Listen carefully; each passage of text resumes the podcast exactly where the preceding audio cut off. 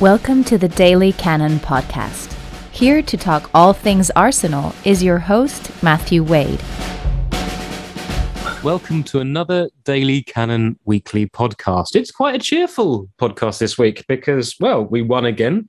Uh, we are uh, once again retaining our rightful place in the top four of the table. And um, there were some points dropped by some of our rivals. And of course, there's some very interesting things happening in West London as a result of some very terrible things happening in the Ukraine. And obviously, these are a number of things that we need to talk about.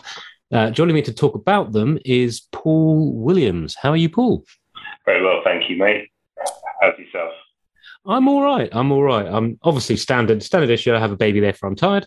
Uh, but uh, aside from that, uh, it's all gravy. He's turning a year old. So, uh, in fact, turning a year old in about uh, about ten hours. So there we go. Ah, happy birthday. Yes. So by the time anyone hears this, uh, my child, who none of you will ever have met and have never seen, will be turning a year old. So I'm sure you're very excited to hear about that. But anyway, uh, talking about things that you might be more interested in talking about rather than my self indulgence. Uh, Arsenal uh, had another relatively comfortable home victory against Leicester City, who, lest we forget, uh, were projected by many at the start of the season to be finishing above us. However, at this stage compared to this stage last season, we are about 14 or 15 points better off, and they're about the same amount of points worse off. So, so much for that prediction. uh, as for the weekend's game, how was it for you? Very enjoyable, actually. Well, uh, most, mostly very enjoyable. I think obviously that 20 minutes before half time was a little bit I said to the guys on the call, I, I wasn't really up for watching a second half of football like that. Um, but that isn't what we got. So um, I thought it was an immensely positive, uh, controlled, and controlled in a way that uh, the previous weeks when at Watford wasn't. Hmm. Um, mm.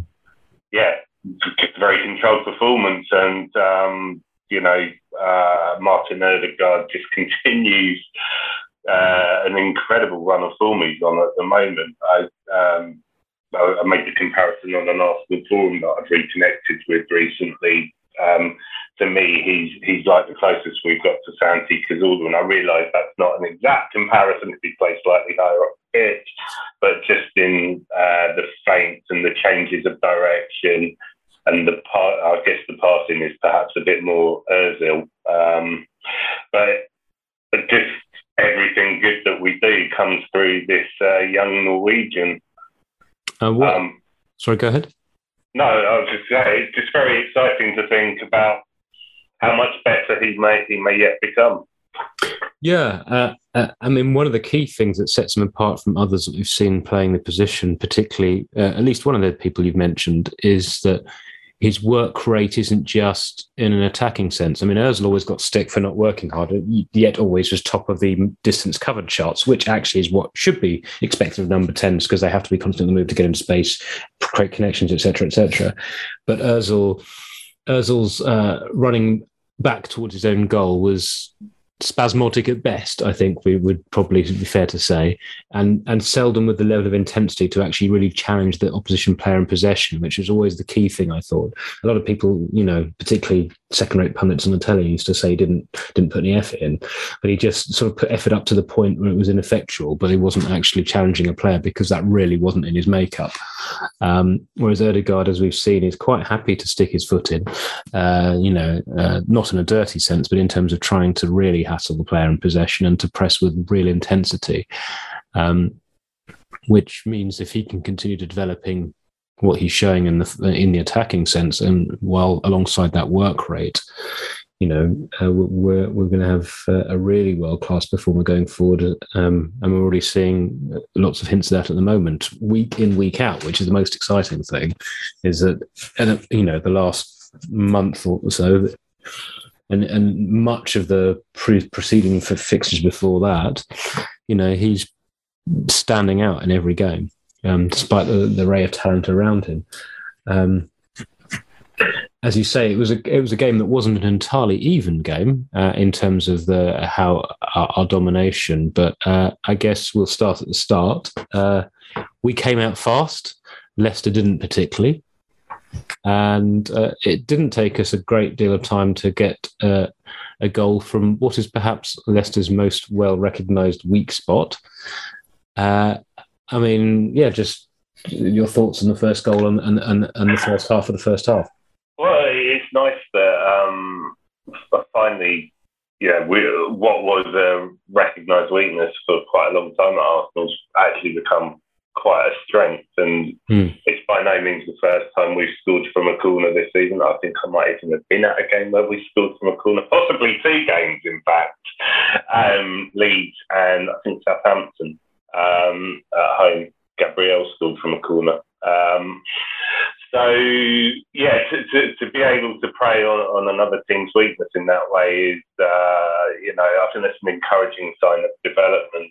Um, and to, I think, you know, you could look at the game and perhaps that there was a slight lesser perspective in that they got done on a set piece, and then the second goal was obviously a penalty. Um, so, but you know, Chelsea, Chelsea many years ago won titles based on being able to score goals at set pieces, you know, in tight games. Um, and I think when you think of the last two games, two home games we've had against Leicester, where um, I mean, particularly the one two seasons back, where we absolutely hammered them in the first half, but only came away with a one goal advantage at half time. Mm. Then Nketiah came on and got sent off about three minutes later, and we end up hanging on a bit. Jamie Vardy scored quite late on to nick a point. And then I think had a chance to win the game as well, but didn't get that one right. And then last year, um, we got mugged. Lacazette was a perfect, perfectly good goal, which actually, in a way, the goal felt a little bit reminiscent of Thomas Partey's. Um, yeah, yeah. Know, glancing header. Um, disallowed, obviously, and then you know, Jamie Vardy comes on at half time, and I, I, think at that point in Arsenal's development, um, most Arsenal fans probably knew what was going to happen, and it did. Um, so for us to get the goal early on, I think I know they have no Vardy this time and chose to rest a few players for the Europa League game, but I think it was important that we scored the first goal um, and scored it quite early on. Um, and I was interested by what Brendan Rodgers said after the game, where he talked about Leicester starting quite well and then dominating the game, which they, you know, they did dominate the game for 20 minutes before half time, but I didn't really see them as starting well, to be honest. No, I'd agree with your assessment uh, that, I mean, I suppose it's where, when it chooses, depends on what statistics uh, people choose to base their reliance on, you know Leicester had more possession than us, particularly in that in that second half of the first half, but also throughout the game they had more possession than us.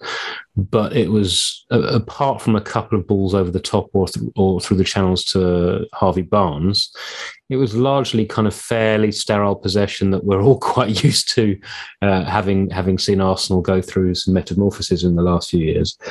Um, I mean, actually, there were similarities in this game to, to, to the game you referenced. In that, in both games, we were significantly better in terms of chances created, but only this time, a referee couldn't find any reason to to deprive us deprive us of an opening goal.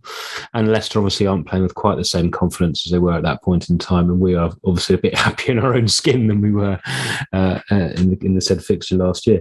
Um, I mean, we looked very comfortable for quite a while. Um, Leicester obviously came back into it, uh, uh, and as as we say, you know, we were a bit uncomfortable. We were, partly because we were slightly falling into the same trap as we did in the second half against Watford, which was sort of starting the game really well, feeling quite confident, comfortable, and then perhaps trying to force it a bit, you know, rather than rather than really having control possession springing from it, we were trying to we were trying to do a bit of that, you know, Stevie Gerrard Hollywood balls a little bit in, at times, or kind of trying to do out, you know outrageous passes or eye of the needle passes. When actually, when we were just playing a bit simpler, we were moving Leicester around quite effectively, and so around the first, you know around the halfway point of the first half, we were conceding possession quite a lot, and of course that makes the team feel confident and more able to come forward, and and we will naturally retreat slightly. And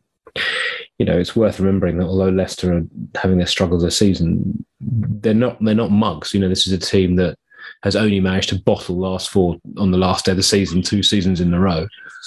Um, so you, you, know there's obviously quality in that squad, even even with the two or three place players that perhaps would be there for first choices that weren't weren't available for them. Um, but I think it's a sign of our improvement that for all the possession they had, there was only really Barnes getting in behind Cedric that caused us any problems at all in, in the match, even in the period where Leicester were kind of quite on top. Um, which I suppose reflects two things. Firstly, the improvement we have defensively as a team in terms of our structure, but also uh, perhaps the fact that uh, our, our, changing of our lopsided defence to make Tierney the more defensive fullback is is uh, a logical conclusion because Cedric is a lot better going up the pitch than back the pitch. Um, not to have a go at him, but just you know, what's what, where do you sit on on on that and in terms of our improvement? What do you think the key thing has been in terms of feeling comfortable in that situation? Uh, I think the key thing is to have two centre backs that you can trust and a goalkeeper that is. Um, I'm, I'm, literally just thinking this about a minute ago. Aaron Ramsdale is someone that I, he's had a wobbly couple of games. I think at Watford mm. he was great. Um, his distribute, he just seems quite skittish. Yeah. Uh, the Watford game definitely, and uh, was it the Wolves game before? Maybe yeah. it was, but the Wolves game he didn't have a great game. I didn't think, um, but generally he he he was back to his best on Sunday. The save that he made from Harvey Barnes was a great save, but he backed that up. He came and got the corner that came in with a minimum of fuss, and then he sent the ball. I don't know if you've seen the tweet. It was like uh, Aaron Ramsdale summed up in 60 seconds. Yeah, yeah. He launches this missile down the field to Bukayo Saka, who unfortunately didn't quite get it un- uh, under the control that he wanted, and the, the ball goes out of play. But um, I hadn't thought of the fullbacks in, in that way, but it makes sense when you, when you say it like that. And of course, Kieran Tierney uh, did a brilliant piece of fullback play in the second half when he mm. covered ground and just managed to smash the ball away from whoever it was that might have been about to score. Um, I, I, it, it seems to me we have better players in these key positions than we did last season, and they have made a difference that is um, illuminating, if not entirely surprising. I think that, yeah, I mean, obviously, we can all see that uh, although our central defenders are not perfect, they aspire slightly more confidence than some of those that preceded them in recent seasons. I mean, we don't, you know, uh, we all know that David Luiz was capable of titanic performances, but was, was also capable of the opposite. And and uh, Mustafi is a, is someone who you never knew quite what you were going to get. um, but I think it's also highlights the improvement of players that are actually that were here last season as well. I mean, Gabriel's taken another slight step forward this season. Uh, Tierney, I think, is is being forced to uh, discover a slightly greater tactical flexibility, and we're seeing in the role that he's having to fulfill at the moment with Tomiyasu out, the benefit of him having played as a third centre half for both Arsenal and, and Scotland in certain form. So he's more comfortable tucking in if he needs to defensively. And, and that obviously gives us flexibility to cope with absences elsewhere. But the, yeah, the, the big one for me is Thomas Partey, who has, has gone from being the, the double pivot player he's been for most of his career to dropping back into the sort of single six role in terms of the team setup that he fulfilled for part of his t- latter time at Atletico, but but not normally with so many attacking players ahead of him. Um, and you know, this is, it's a new role that gives him more responsibility because I think he was probably a little guilty of deferring a bit too much to the personality that is Granit Xhaka, who's quite quite a dominant force on the pitch, you know, um, yeah. and um, very sort of assertive figure. And I think Partey was perhaps, yeah, uh, deferring a bit too much to to Xhaka, but also he's had a long run of being fit. You know, having been in and out with with various different injury problems last season, and um, I think it's I think it's huge in terms of just giving us more control whilst being able to break forward in that area. And I guess what I wanted to ask is, do you think it's more down to his fitness, or do you think it's more down to this tweak of role for you? You know, just. Give the classic uh, fence sitters answer: a little from column A and a little from column B. I mean, I was at Brentford game last month, and I thought that he was quietly impressive in that game. Right? The amount of ball recoveries that he makes, um, pretty phenomenal actually, and quite often in situations where you wouldn't expect someone to win the ball back. Mm. Um, I think perhaps the improvement in his fitness. Um, he's now making the line breaking passes that I think we maybe saw a little bit of last season, but very sporadically. Um, but there may also be an aspect of it where it's like, well, he just needed, as you say, Granit Xhaka, to get the hell out of the way. I've got this. Um, I mean, whatever the reasons are, I mean, it, it's welcome, um, really, really welcome. Because again, I mean, Martin Odegaard was star of the show on Sunday uh, for me but Partey was um, Closer. pretty close behind him, wasn't yeah. he? Really. And that's been the case for for for again two or three weeks in a row. You know, not notwithstanding the the, the occasional uh, even greater than usual brilliance from from Bukayo Saka. Um, but it's really, you know, it's it's fascinating, isn't it? How that right attacking channel of our team has gone from being utterly anemic from last season and indeed much of the season before to being, you know, really very strong and very well connected, even the, even in the absence of a first choice right back, which you know can be very significant. Um, and I suppose you know, as a comparison, looking at the left side, which is slightly less coherent, partly because Tierney is having to perform a different role, partly because obviously Martinelli is is not so much of if he's a perpetual motion, but he's not so much a high touch build up player. He's more of a you know, he's more of a Exocet missile in some in some capacities, but also the new role for Granit Xhaka, where he's having to do things which are not the things he's been doing for the club for most of the time that he's been here, you know, except for maybe his first season, season and a half, where he was playing a role a bit more like this when uh, Wenger was first telling us he was a box to box midfielder, um, if, if, we remember. Um, and, and obviously, you know, there are certain things that Xhaka will not ever be able to do as well as as Martin Odegaard, you know, and that's through through no fault of his own. He's never been that sort of player. Um, but I just wanted to yeah get your thoughts on that left side and where you see it developing and and, and how you think how you think uh, the Swiss is doing in in a role that you know we would not have predicted for him. I, yeah, I, I thought he had a pretty good game on Sunday. I think there were definitely moments where um, it moves slowed down around him because he doesn't quite have the the, the fleet footedness of a Martin Odegaard or the nimbleness of a Bukayo Saka. Um, and he is a bit like Martin Odegaard that in that he is quite one footed. So um, I think the job he's doing for the team at the moment is a is a decent one. Um, I do think that um, it's probably an area where um, Arsenal might look to improve in the summer. Um, I wonder, I, I, can't help wondering if, if this is the way that we're going to play going forward, whether this is actually a position that could be filled by someone like Smith Rowe. Um, not necessarily now, mm. but, um, you know, Smith Rowe is someone we know he can play centrally. He's um, possibly a bit more attacking than Martin Odegaard. So, and I know that also, obviously, we tried it last season and it didn't work very well at all. But I, my memory of that is we tried it once and then put it in the bin for the rest of the season. Um, so I wonder if that is something that Arteta may look to revisit.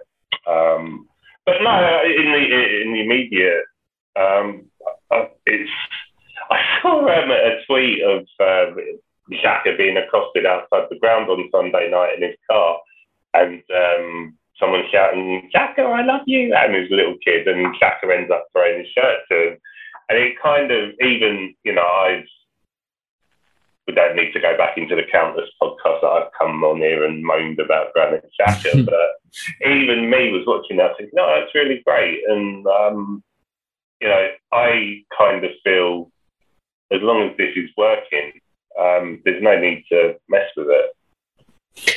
Yeah, I mean, I, I suppose one thing, the virtue that that Xhaka has over, over Smith Rowe is just that, that sort of more physical element and, and the fact that he can tuck down back more effectively into a double pivot if required and can also obviously provide a certain amount of, shall we say, slow uh, but positionally aware cover on the left side.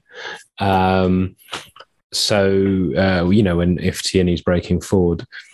And, and so who I think whoever does eventually replace Jack in that position, it, it is a bit more of a box to box type role. Um, not quite as advanced as Odegaard, not not quite as likely to go into wide areas, and and, and unless we end up going the full Man City replication and getting the equivalent of Bernardo Silva there, uh, I do think that I do think that we'll probably want someone with a, a bit more, shall we say, defensive flexibility than Smith Rowe in that role. I mean, do you, do you, think it's something that? I mean, I, I was kind of always under the impression that Lokonga was kind of brought in to deputise for Partey, but um, yeah, Partey stays fit, Lokonga is never going to get to play. Um, and I wonder if actually, having watched Lokonga, who is very good up and down the pitch, whether that's something that maybe he will take on next season. It's entirely possible, and I think Lokonga is going to. You know, I, I, think one thing we're seeing this this season is, uh, and from the signings been made, is that Arteta's really prizing players as soon as you get past the centre halves, it's prizing players with positional flexibility, isn't it? It's people who can do more than one role. And of course, the more of that you have, the more ability you have to be effective without having to have quite as large a squad of top level players, um, because you've got people who can obviously cover different situations. And I think Lokonga, you know, he's not obviously he's obviously not at the level Partey is, um, but is someone that can play happily in the six, but also, yeah, in a box as a box to box role definitely has a lot of potential. You know, we've seen he's got a good passing range. He's got a decent engine. He, had, he lacks that experience and that physical man strength that Granit Xhaka does have for you know for what flaws he has. But I think one thing that's also been really important about that role is that even though it's not been to any great personal effect, you know, Xhaka has been crashing the box, sort of, you know, particularly against teams that we should be expected to beat to provide those extra numbers. And of course, you know, He's not ever going to be a massive goal threat, but someone has to cover him. And that yeah. obviously creates a bit more space for others. And, you know, we all know that for what flaws he has, if he hits a ball with his left foot, it does stay hit. Yeah, it's funny you mentioned that. I've just remembered that I'd completely forgotten about the counter attack that he led on Sunday. And um, he ended up, he got to about 25 yards out, lined it up, and absolutely smashed it. And of course, it went over the top of the bar. But this, and this is the rehabilitation of Granit Xhaka, the renaissance of Granit Xhaka in my eyes, is that I didn't watch that passage of saying, oh, for fuck's sake, why did he do that? I was actually thinking, oh, good on you. You know, you, you let the break, you had a shot, it didn't go in. You know, at least you tried. Um, I, yeah, and I think a year ago or a year and a half ago, I'd have been swearing at the telly and kicking Tom I wouldn't have kicked. Don't kick cats, anybody, um, no matter the provocation. Um, yeah, I, I, I said, I mean, I, I don't want to go over the top on him. Um, we all know he can play football. It's the um, the stupid aspects um, that we wanted to see cut out. And I think that on that score, uh, not to lead the conversation anywhere, tomorrow night is going to be quite interesting in that regard. Yes, certainly will be rather more testing opposition in terms of uh, putting our players under stress. Um, I guess you know one of the things is you know situation with Xhaka reached its nadir under Emery when when basically we were at, got to a point of just playing basketball football, and Xhaka was just being exposed game after game after game, and it's like what we were primarily getting to see from him was his weaknesses uh, rather rather than his strengths. And um, I, I, guess as the team's improved and has become less reliant on him in a way to kind of try and do everything, which we know that his his personality means he has an inclination to doing, it sort of made it easier for us to see the selflessness in his play in the same way that's happened with Lacazette. You know, we've all been a pre, you know, Lacazette is getting a lot of love at the moment um, because even though he's, you know, not being a huge goal threat, everyone can see his contribution. You know, his work rate, his link play, and the fact he's playing a role which is clearly to the benefit of the team more than to the benefit of his future earning potential, you know, with his contract running down and, and his own personal glory. Um, and, you know, the, the song might be a little outdated now, but uh, scoring goals is what he does best. There's quite a lot of other things he's doing more effectively, but but it was a, it was a cracking penalty. Was a cracking penalty, yeah. Uh, I love the love Kasper Schmeichel trying to make out that it, the goal, it was only went in because of the, the very slight pause in the run up. It's like you could have been standing there and you wouldn't have saved it, mate. yeah, it was a Van Persie-ish kind of penalty, wasn't it? Yeah, it was quite funny because they showed the graphic of where his last few penalties had all gone, and they he put them all in the same place. I said to Joe, I wonder if he'll change it up. And boy, did he. Was, um... well, I think on one of the commentary teams they were saying, you know, I wonder if Kasper Schmeichel knows that, you know, if where, where to go. And of course, uh, it, it, was irrelevant. Kasper Schmeichel could have gone anywhere he wanted. He wasn't anywhere near that. Yeah. Um, so, I mean, that sort of quite naturally leads us to talk about the penalty. Um, just before I do, I just wanted to say one thing that was really interesting is in the first half as well uh, to show how these two players are playing roles that aren't quite their natural games. Uh, their average position, Xhaka's was higher than Lacazette's, which is kind of like something I don't think anyone could have possibly foreseen more than about six or seven weeks ago, or certainly more than two or three months ago. Uh, so obviously the second half, uh, we changed things up a bit. We became a bit more concerned with retaining possession before trying to attack. We lifted the tempo again. And um, although it was ultimately a penalty that resulted from a scramble after a set piece, Leicester were really struggling to cope with us at the start of that second half.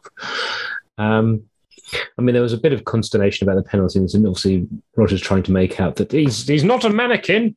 It's like, yeah, but no one stands like that and then moves their hand towards the ball. So shut up, you oaf. Um, but there was also Arsenal fans online complaining that it should have been a red card. I mean, what was your thought on? Well, I mean, I, I, I wasn't complaining that it should. I was just asking the question if anyone knew why it wasn't, and I think the answer was because someone had cleared the ball off the line. Um, so I, I, didn't have a problem with that, to be honest. Um, you know, I was just pleased that we got a penalty that. I mean, but they looked at me. Again, I was on a call with friends on Sunday. We were laughing like, "Oh, we need a hotspot or something here," because it, I, the replays it wasn't really clear, and then um, obviously the more that you looked at it, the more you could see there was a deviation, and I think you know we all knew once once we once Anthony Taylor went to look at the monitor what was going to happen. Yeah, um, I think Arteta said after the game, didn't he, that he had someone he's got someone that looks at these things, and he said, "Yeah, it's definitely a pen." Um, but yeah, I just um, I, Brendan Rodgers always makes himself sound like a fucking idiot, doesn't he? Pardon my French. Um, yeah, I not a fan then, uh, Paul. Uh, just you know, I know football managers, you know, they they have to protect their football club and protect their players, but I mean, his interpretation of almost everything that happened that within the uh, 90 minutes on Sunday was la la land stuff to me. Um, definite pen, um, soft, but it was a penalty. Um, and yeah, I, I, don't really know what else to say about it other than that. Yeah, I mean, ultimately, um, I, I, was surprised it took so long for VAR to to to see the touch. I mean, maybe it was just happened to be because I saw a certain angle first, but mm. having seen that angle, it was like, well, he's reached out, he's touched it. He's not touched it very much, but he's touched it. And of course, then they took another two or three minutes looking at all the other angles before then going back to that angle where you could clearly see that it touched it. and then, but at least on this rare occasion, VAR actually gave the most useful angle to the referee. Progress. Yeah, I mean, we've seen too many times this season where you know the, the angle you see the referee, the angle the referee's looking at, and you're thinking, "What the hell are they showing him that?" You know, you've got another angle which conclusively shows something one way or another, and you're showing him something really ambiguous. Uh, you know, what's the what, what are you doing? Um, which you know, anyway. Um, I mean, it's nice also to come out of a game. Uh, it's two in a row, really, where we haven't had to be too unhappy with any refereeing decisions. I, I, you know, actually, it was quite interesting with Anthony Taylor on Sunday. I thought he let a lot of stuff go, but I didn't mind that because it was the same for both teams. You know, football yeah. is a physical sport after all. Um, well, he always lets quite he always lets quite a lot go, and I and I suppose how you feel about that sort of depends on on on on the two different teams' approaches. I mean, Leicester aren't a particularly thuggish side, so it doesn't matter. You know, when you're playing against someone that's a bit more, bit more elbows and studs, then obviously his leniency uh, can can yeah. be more troubling. I, I think, there was a moment towards the uh, maybe just before Saka got substituted, or maybe a little bit before that, where he'd been fouled and the look of his face, he was so indignant. I think he wanted a yellow card for someone, maybe. Yeah. Um, well, the same bloke, had, the same bloke had clattered him twice in about ten minutes. Yeah. Um, I, I, wonder how long it, uh, long it'll be before he starts, you know, on a serious note, getting a bit of protection because I, I do feel quite strongly that there's, you know, this, this kid is not just a great player for us. He's a great uh, England's player, and you know, England players are supposed to get a little bit of protection, aren't they? Um, well, I guess the issue the issue is is he's. Uh, he hasn't fully established himself as a regular England player yet, and we know hmm. what a difference that makes. Yeah, um, but it's just uh, you know we've seen it for the last two, three seasons. Like this kid who is a phenomenal. I was I was listening to the Tuesday Club earlier, and Alan Davies was talking about being at the Watford game with his kids and saying to them, "Watch number seven because they were right. He was right in front of them. Watch him, watch him." And then he was like, "God, I hope he doesn't do anything stupid."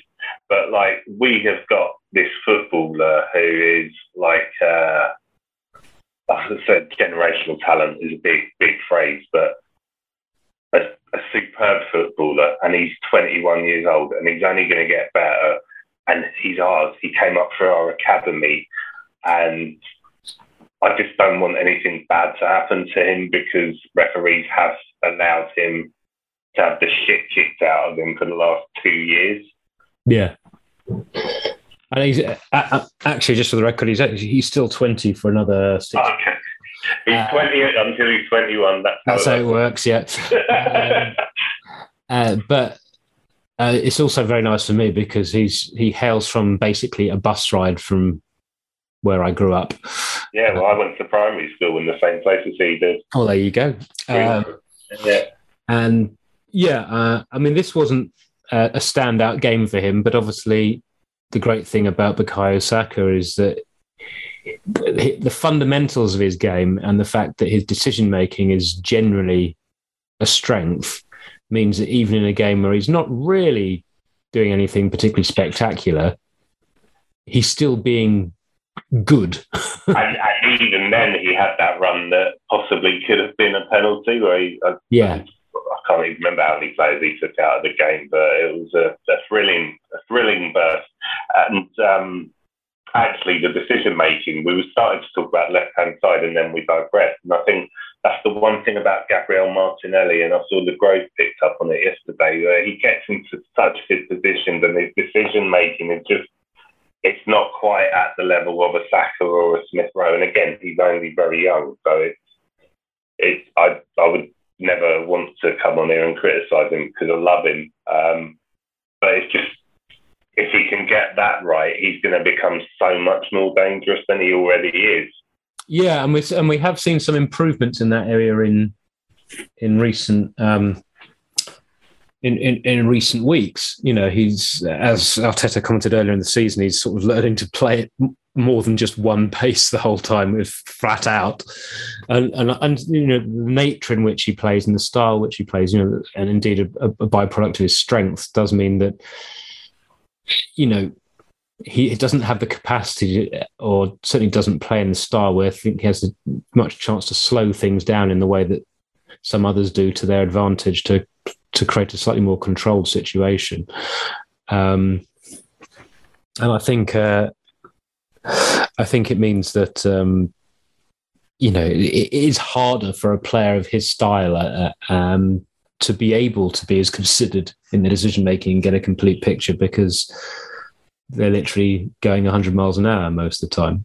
Um, and I think as long as we've got the balance in the team, it doesn't matter too much. I mean, of course, we we have been wasteful from promising positions as a team in the last few games and could easily have scored a lot more goals. But um, that's kind of what you get when you know your your attacking uh, superstars are all 21 or younger. You know, you, it's just something yeah. you have to accept, and it, it, particularly as they're all showing degrees of progress and. Um, if they were stagnating, then okay, then then we wouldn't be very happy with the way things are, are, are evolving. But that's simply not the case. Um, so obviously, uh, I mean, the, what was quite interesting is the the penalty incident itself also came from a set piece.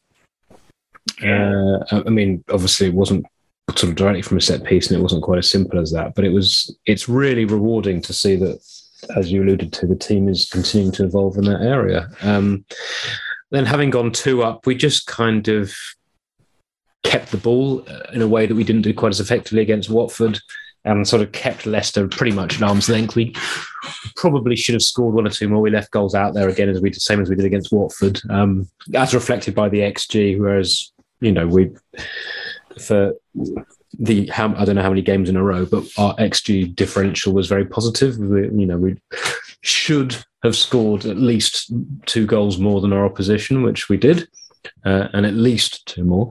Um, so, what's not to like, really? Uh, however, of course, this is when shit's going to get real. Uh, mm-hmm. Sort of this Leicester game was, even though Leicester are obviously a, a dangerous opponent.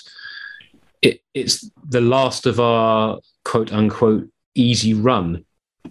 Uh, and the fixtures coming up. Obviously, there's Liverpool tomorrow, which will be extremely challenging. I don't know much about them. Are they any good? yeah, apparently. Apparently, yeah. You know, doing a bit of a deep dive. Yeah, it, it seems okay. they might be quite, quite, quite challenging. Um, and obviously, they're a team that we've really struggled with uh, in in since they sort of found their f- finalized Klopp formula, um, and and struggled with in a different way that we struggled with Man City. Uh, you know, Liverpool's great strength, of course, is not just their lightning counters, but the fact they can score different types of goals against you. Uh, you know, a lot of teams have have a not the greatest amount of variety, but Liverpool, you know, Liverpool are the frequently, I don't know if it's still true now, but certainly as of early January, they were the, the best team in the Premier League at scoring from set pieces, uh, you know, corners. They're, they're well, you know, their delivery. Yeah, exactly. you know, lightning, lightning quick counters. They've got in Diego Jota. They've got like a Swiss Army knife uh, attacker who can be very effective across the front three and even do a decent job of the sort of number 10, advanced number 10 role. So they've, they've really got a variety of threats and, of course, a great solidity in midfield. Um, but I guess it's a good litmus test for us. You know, it's, it's a shame we won't have a little, little, bit more rest beforehand, particularly with another game so hot on the heels of it.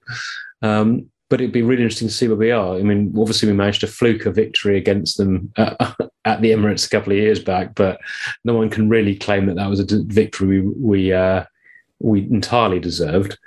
Um, I don't know what you mean, Matthew. uh, but it'd be, I mean, you know, although Lacazette was brilliant that night, um, but it was, it'll be interesting to see where we're at because we, this will be the first time we played them since since we've been good and certainly the first time we played them at home in quite a, you know quite a long time. And so, although the result didn't go for us in the, in the home game against Man City, you know we saw what the situation was, and I think that you know that was a game that we lost through poor decision making and shall we say slightly uh, slightly unfavourable officiating. Um, sure. Um, I mean, what's your view about the Liverpool game going up? There seems to be suggestions that Mo Salah might not be available, but equally, I seem to remember about the last four times in a row we played Liverpool, they've lied about who's going to be fit and yeah. who's not before the game. Well, and, it, and it's not like they don't have, um, you know, I've seen little bit. I've actually watched a bit more football than I'm used to watching recently. So I've seen, I saw bits of the uh, the League Cup final, and I saw bits of the uh, Liverpool West Ham game last weekend. Where West Ham actually, you know, if you're looking for hope tomorrow, West Ham really should have scored at least once, yeah. probably twice, and could have. You know, they didn't score any of them, but they had three really good chances at Anfield.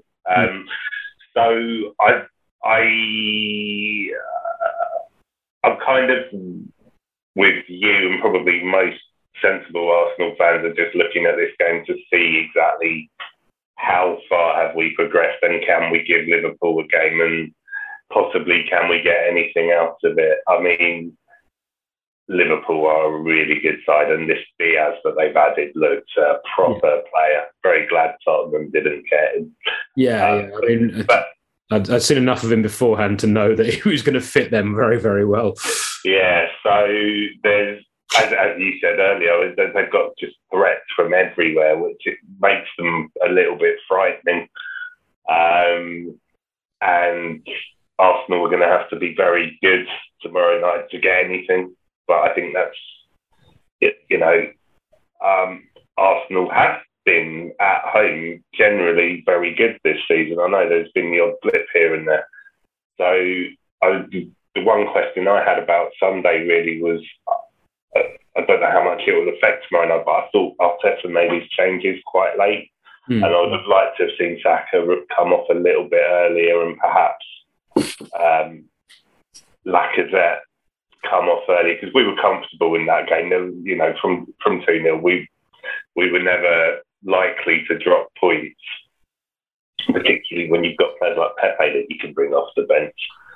Um, so I'm said to uh, Gabs to be earlier, I, I don't give us any chance at all, but that's just me downplaying it because I don't want to get grief if we lose tomorrow. um, I, I, I, think we'll give them a game, and I, I, I do. I think we're going to win. I don't necessarily think we're going to win, but I think we could get something out of it. I think West Ham showed last last week at Anfield that Liverpool can be got at, um, and it's just a case of Arteta maybe, yeah, well, if Arteta can get the game plan right, right and the players can execute, and we keep 11 players on the pitch at all mm-hmm. times, yes, um, you know, that'll help.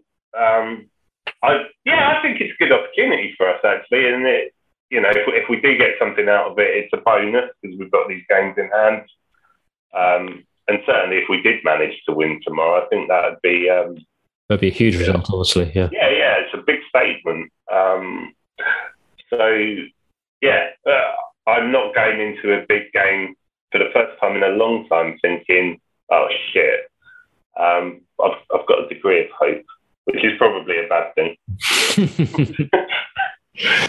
well, it's well, while they say that it's the hope that kills you, it's also the hope that gives life meaning. So, what can you do? Oh, I'd much, you know, I've started writing again. I'd much rather feel about Arsenal the way I do now than the way I did you know, even six months ago, it's um, you know full full credit to Mikel Arteta because he's he's done an incredible job. And the other thing I think is that actually even even if things don't go our way tomorrow, I don't expect this Arsenal team to sit and talk about it. You know, it's a tough ask to play three games in six days. Um, mm. And going away to Villa at Saturday lunchtime, I think will be tricky. Um, but I, yeah, I, I just, I and many other Arsenal fans, not including my uncle, as you're probably aware, actually believe in this Arsenal team. Very interestingly, just as I've mentioned my uncle, I got a message from my cousin James that, uh, on Monday, yesterday. He said, Hi, uh, hi, cuz. Uh, just wondering if we should try and get tickets for the last game of the season. So it's really nice to see that my uncle's extreme and unwarranted negativity has not infected his oldest son. yeah, I mean, it's it's a nice, you know, the the key thing is we did what we had to do before this game. You know, we we've won the games that you'd hope we'd win when that's not necessarily true of all of our rivals, and so it makes this feel like a bit more of a free hit. You know, at the, at the end of the day, if we get a result, it'll be absolutely fantastic and will be a massive step forwards towards towards us um, securing top four because you know this is the most difficult home game we've got left this season without any shadow of a doubt. You know, obviously Man United will be very dangerous when they come to our place, but just because of the level of attacking talent they have in their team, but equally. We all know that they're not the most cohesive operation at present, um, and will be vulnerable. Um, so anything we can get out of this game has to be seen as a bonus, and uh, and hopefully the players can take that attitude to, and play with a certain degree of freedom. I suppose what's going to be really interesting is seeing how Arteta is going to set up. Is he going to keep this what we've been doing recently and having, you know, Xhaka pushed forward as this kind of left-sided eight, or is he going to revert back to something closer to a double pivot? And I suppose it depends you know, depends on where he sees Liverpool's vulnerabilities. You know, obviously we've had a real trouble containing their central midfield before. Um, so, so maybe slipping him back into a more conservative strategy doesn't really have any great merits, but it will leave us a lot more vulnerable to the counters that they're obviously so strong at. Um, but I guess, you know, where does he, does he where does he feel we can hurt them with the way we're playing at the moment, and and and uh, where does he feel that you know, where we can protect ourselves from as best we can from the manifold uh, th- threats that they offer. Um, so I'm sort of re- looking forward to it. Really interested, really. Um, yeah. I, I, it's sort of it's going to you know I can sound quite relaxed about it now. I doubt I'll feel about it when the time comes. um, particularly as obviously you, you, you, don't you don't want it to go badly wrong with a with with a, a, difficult game against Villa on the horizon um, straight away afterwards, which which ultimately we have to remember is worth just as many points. yeah. I mean, the good thing is, of course, after that there's a bit of a break, so it doesn't, you know, if our players are absolutely shattered by the end of the Villa game, as long as no one gets injured, that doesn't really matter. So we can there's there's that comfort. Um, so we, yeah, we'll have to see, and, and I suppose we have to approach the game looking up rather than looking down, you know, thinking, okay, Chelsea have got some interesting issues at the moment, which may create opportunities as the season goes on. Can we catch them? You know, they were they were pretty lucky. I mean, very lucky if you include the officiating. victory against Newcastle, uh, for for which has led much VAR outrage about how Newcastle didn't get a penalty there. Um, and, and and obviously it'd be you know better for us if Newcastle were safe by the time we play them at the end of the season. yeah. Uh, rather than still having to fight for their lives, which I think they will be. Looking, you know, they've gap again ahead of those below them now.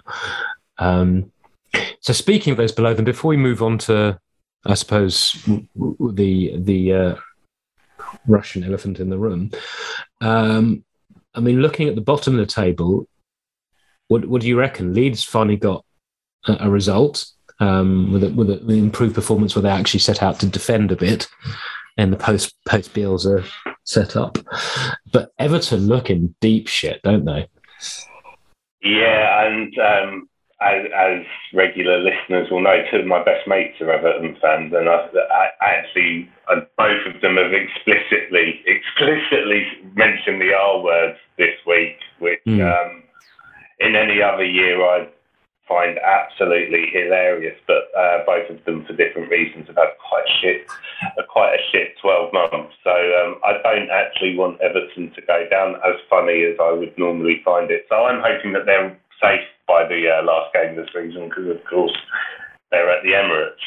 Um, I yeah, they they well, I, they started the season well, didn't they? And then they um, you know they had a nice home game against us in December or whenever that was, and um, other than that, it's just been horrific. Um, and the, thing is, uh, talking to Luke and Kev, they're just completely resigned. They're not. I don't think they're even angry. They're just absolutely resigned to their to their fate. Um, but you know, Leeds are still down there, and who knows what will happen with them. Um, Burnley are still going to be short of goals for all their defensive well, yeah, yeah, they don't. Burnley don't win a lot of games, do they? So as much as I, I think they've um, they've only lost only lost twelve games or something like that, but they've only won three games, and drawing games is not what's going to get you out of the shit. You know, you can win one game, and then if Burnley drew two and you've won one and lost one, you you're making you're one point more than Burnley every three games. Yeah. So I mean, I really want Burnley to go down because I think they offer absolutely fucking nothing to to the Premier League. Um, I'm not bitter about watching us draw nil nil at home with them in January at all. Um, but uh, they're just a tedious, tedious football club. Oh, I was going to say managed by a tedious, tedious man, but actually, uh, Sean Dyche has been quite funny in his uh, pre-match press conferences occasionally, so I'm a bit conflicted there. Um, obviously, Brentford have had a good couple of weeks now, having uh, having managed to integrate Eriksen and Ivan Toney to come back. So um, Gabs the B and Jimmy are a little bit. Uh, well, Jimmy thinks they're safe no matter what. Gabs is Gabs is going to stress about it until the point that they're mathematically safe. But Jimmy feels quite confident about yeah, it. It's quite funny. You remember my mate Dave, We did the the, the podcast with us after. Course, yeah, yeah. yeah, So uh, about two or three weeks ago, you know, he was obviously feeling very worried as a Brentford fan, and I was saying, well, it's going to make a massive difference to them when Ivan Toney comes back. You know, he's their only real physical presence up front and their goal threat and a platform for so much of what they're going to do. And he's like, oh, I don't, I, you know, he's been playing not very well. I'm not sure he's going to make a difference. And I saw a little text the weekend going, hmm, five goals in two games. I'm just going to leave that there. but obviously, Eriksen's, if you know, despite concerns about about him, um, he's obviously going to make a huge difference and has done already. Just that little bit of quality in key moments. And for instance, his crossing his wrong foot for Toney's goal at the weekend was like, oh yeah, yeah, he's really good. Um, but yeah, I mean, Everton, it's it's. I think the thing that makes me worried for them is is what you say is you know your friends are not alone in kind of having given up. They're not even in the bottom three and uh, and but a lot of the fan base there seems resigned, even though they're out, you know, out of the bottom three on goal difference with three games in hand over Watford. You know that should be a position of that provides a sense of optimism. But it looks like uh, the uh, Frank Lampard bounce didn't last very long. No, no. Um, I just wanted to mention that I ended up having an utterly pointless argument with Gabs yesterday uh, Garth Crooks had said something about Ivan Toney being a good signing for Arsenal, and he was like, "Oh yeah, 50 million plus, I reckon." Although I'm not sure he's skillful enough for Arsenal, and I was like, "I'd be quite upset if Arsenal dropped 50 million quid on Ivan Toney." And yeah. he was like, "What?" Don't you think he's worth it? I'm not. I'm not saying that. I'm just saying I don't want Arsenal to spend 50 million on Ivan Toney, which they're not going to anyway.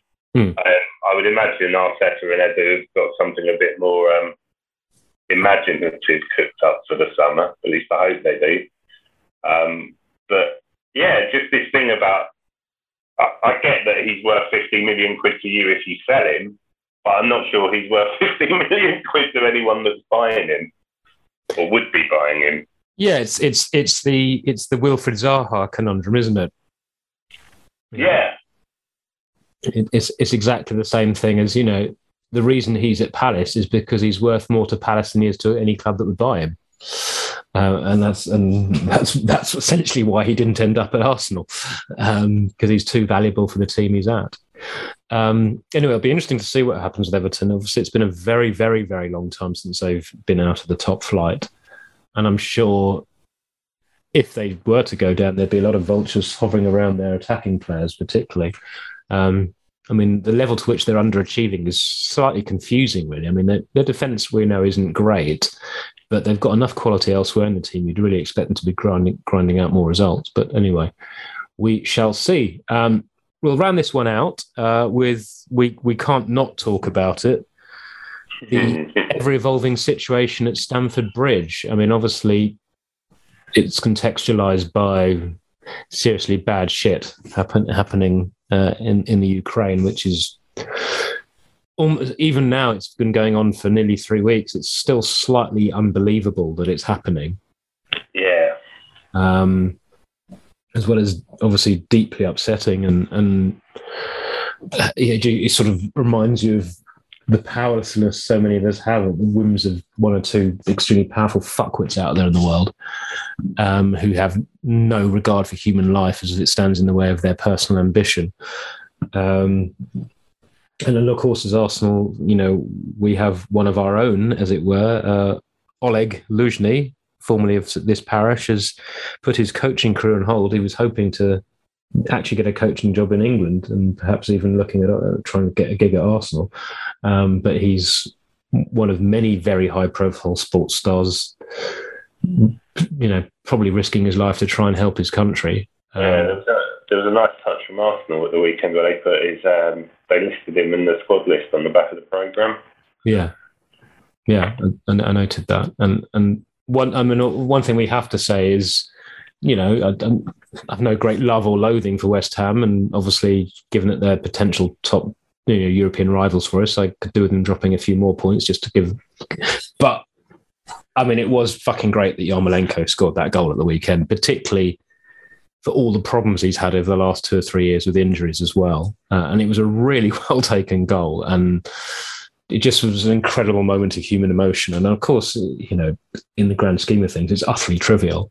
But for him, uh, it's not trivial. And I, and I, just hope that that moment and the reaction there can provide some comfort to some people who yeah. are being affected by this situation. You know, just, I guess, while our states, uh, our, our governments are, are sort of playing at intervention without necessarily intervening in ways they shouldn't have been doing for the last 15 years anyway, particularly this government who seems to be determined to tell everyone how wonderful it is with being refugees without taking any.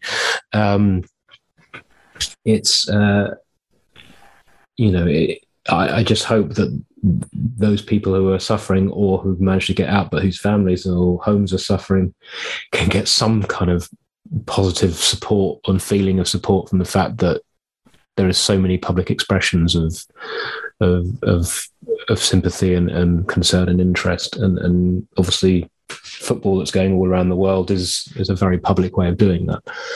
Um, but one thing the government has done is, uh, along with other countries, has sanctioned oligarchs, and despite their initial reluctance to do so, has finally sanctioned the most famous oligarch of them all, uh, I mean, obviously, Everton's former Arsenal oligarch, who never gave us any money but did put some money into Everton, has uh, has been sanctioned for a while now, and the boats are seized around the world. Uh, well, they will love these yachts, don't they? These wankers. Um, yeah. But what a terrible shame it is to see Roman. I bought Chelsea to avoid an assassin's bullet, Abramovich.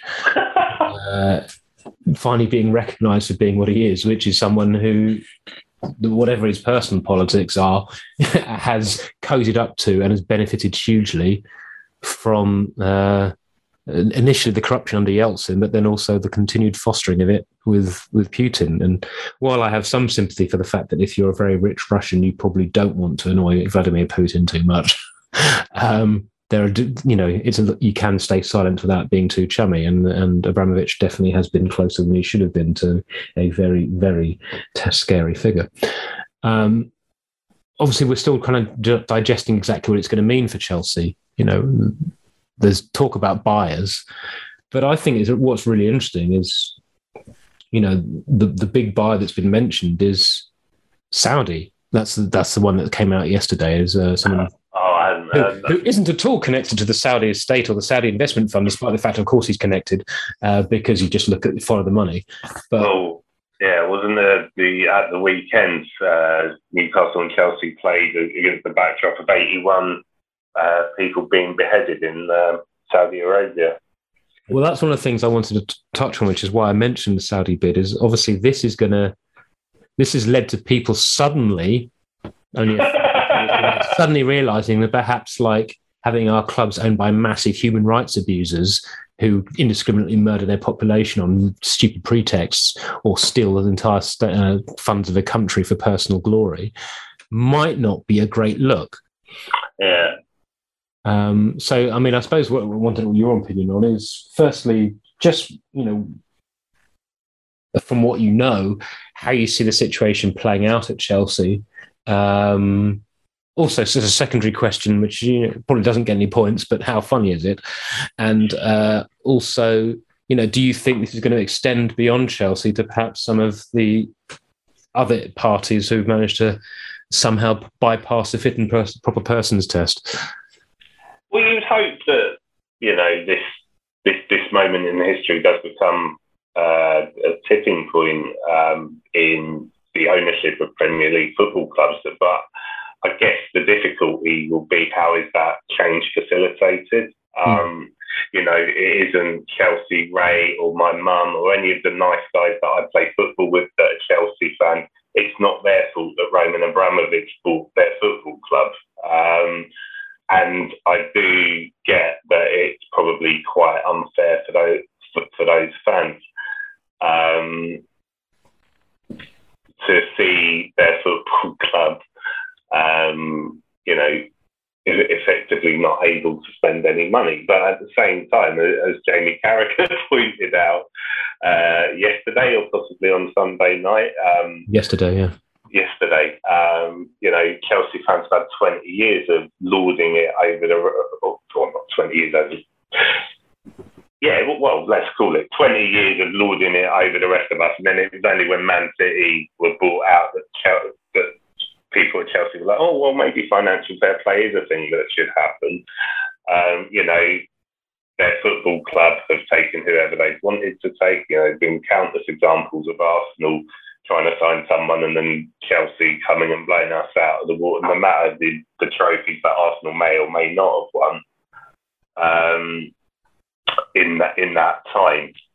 Um, so I, like I said, I, I'm sympathetic to the nice Chelsea fans that I know, and as Chelsea Ray pointed out on Sunday evening, you know, where do Arsenal play football? We play in the Emirates Stadium, so yeah, we're taking money from the airline of Saudi Arabia.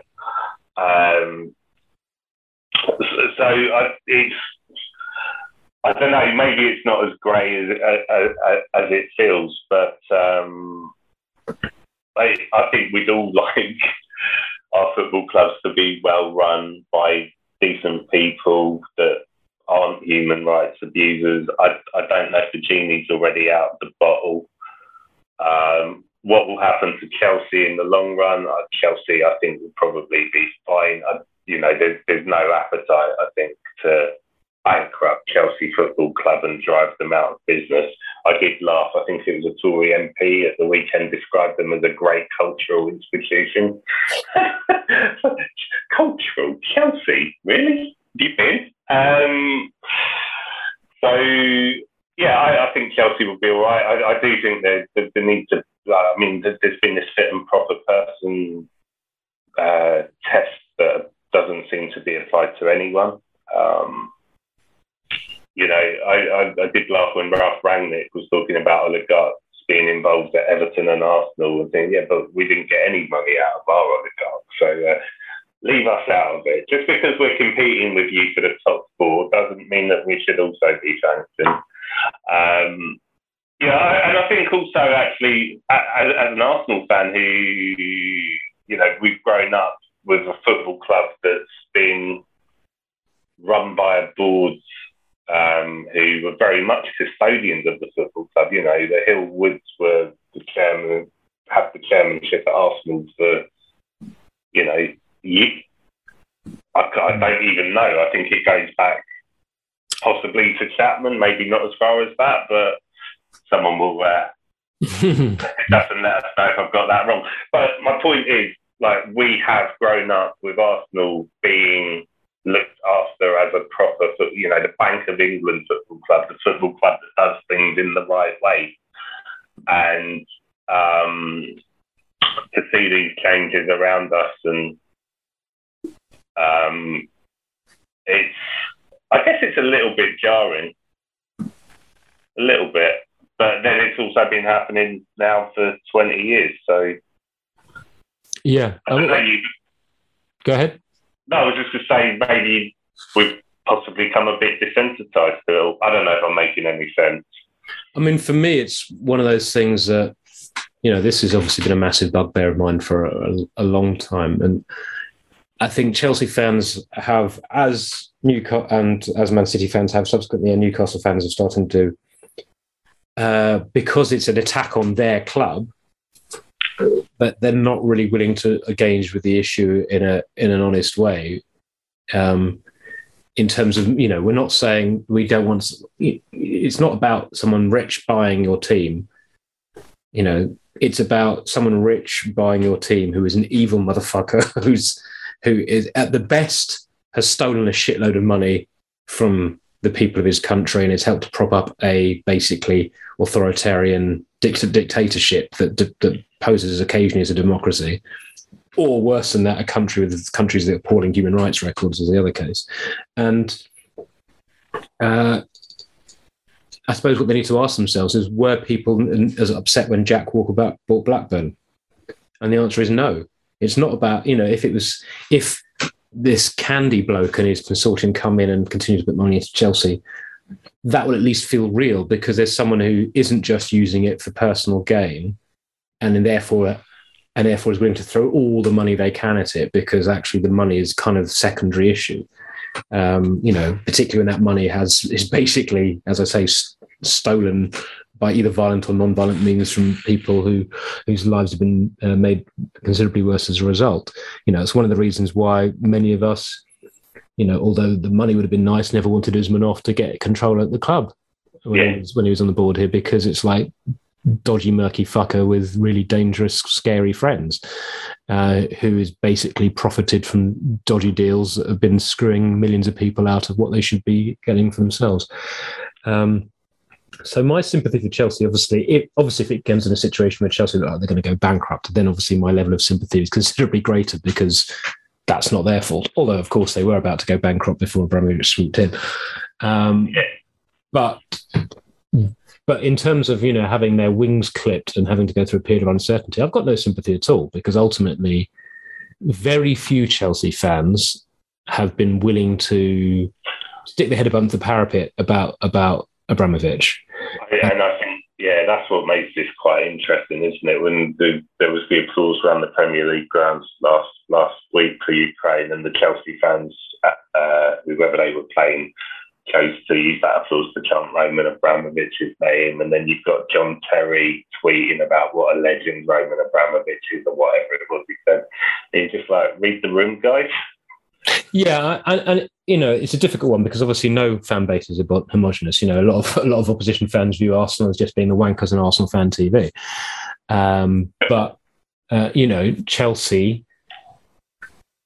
Anyone that's been following football for more than thirty years knows that Chelsea Football Club, for all its evolution in that time, has a very strong fan base of deeply unpleasant racist people, which is it's not obviously the majority of the fans at all, but it is a strong core element, which of course will make up a part, part of the away support and what have you. And of course, let, let us not forget that John Terry's rap sheet is a fairly lengthy piece of paper. Um, not, not to mention his his simian NFTs, which thankfully seem to be going tits up. But um, what the what I think is really interesting about this is is who buys Chelsea because Chelsea aren't going to out to go bust. They're going to be sold. They're going to be propped up one way or another with some negotiations to the end of the season. They're going to be sold, and then someone else will be running the entity. And it, it's a case of who that is. You know, will the Premier League have the balls to not sell them to another Saudi regime now that everyone's looking, or will, will they have a will they have the the self awareness to just offer a bit more scrutiny about what who's coming in and what the what the intentions are. And then, of course, if someone does buy them, how are they going to run things? Is it going to be someone more like the Kroenkes, or more like, or would it be more like uh, Man United's owners that no one likes? Will it be someone a bit like John Henry, or will it be something else that we haven't seen yet before in the Premier League? And and so, whatever happens, Abramovich coming to Chelsea radically transformed British and European football, and whatever happens at Chelsea is going to potentially be quite a, quite a significant impact beyond just Chelsea. And certainly, this whole issue has thrown up, as I say, the wider discussion, which I don't, I don't know how they can do something about the owners they've already let into the league, but it should certainly, you know, football's ability to hide in the weeds and pretend it's got nothing to do with anything has, has been widely exposed by this. And, and it was very heartening to see Gary Neville admit that basically he was wrong about sports washing when he was talking on Monday Night Football last night. Um, because uh, he was always thinking that football could be used to, you know, change these regimes. And I'm like, these they just think of the fuck. You know, they don't care about what we. They they they're using football to basically try and uh, diversify their economic interests and, and build up support for their economic portfolios and get a bit of cultural leverage. That's all it is. They don't give a shit what you think about them, about their gay rights or whatever. And that's not going to change anytime yeah. soon. Um, I mean, I suppose the, the other thing that comes out of it is the specific specific elements of the sanctions against Chelsea. You know, it does seem strange to me that that you know they're closing the club shop because they don't want the receipts to go to Abramovich. But you just you can just ring fence those funds. You don't have to, you know, and and and, and as others who with a more Chelsea bent have pointed out, there are people who will be affected by this who are just in staff. You know, yeah. they've got nothing to do with anything, and, and I think that's where perhaps it needs a bit of a rethink. And obviously, there will be a bit of negotiation about the travel fees because they're not going to be sticking Chelsea players on EasyJet tickets, having to buy their own luggage allowance.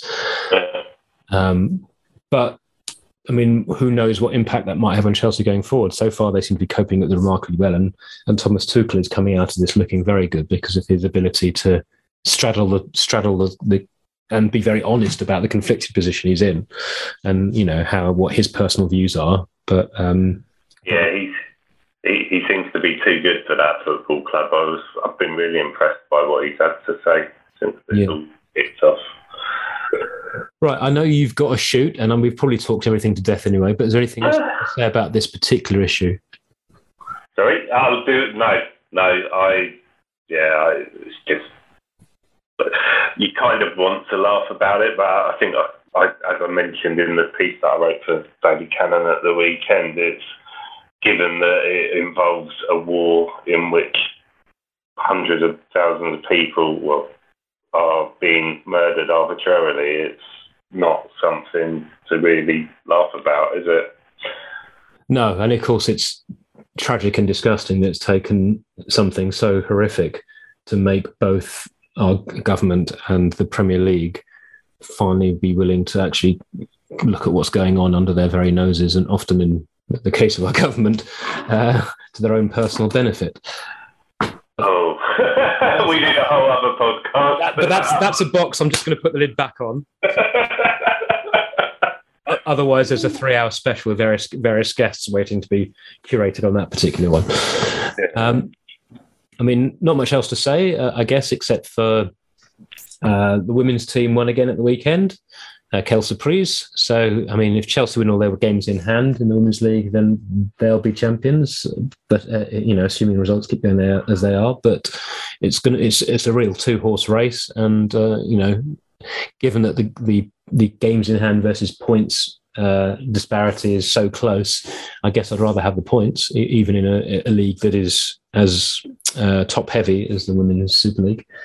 And um, the under 23s uh, managed to throw away a, 2 0 lead to draw 2 all yesterday against Blackburn Rovers, which was a, a little disappointing. But uh, given how many players who would normally be in that age group are currently not in that age group, I, I guess it, one has to be philosophical about it. And It's more about how yeah. they're developing. Are some of them sitting on the first team bench at the moment?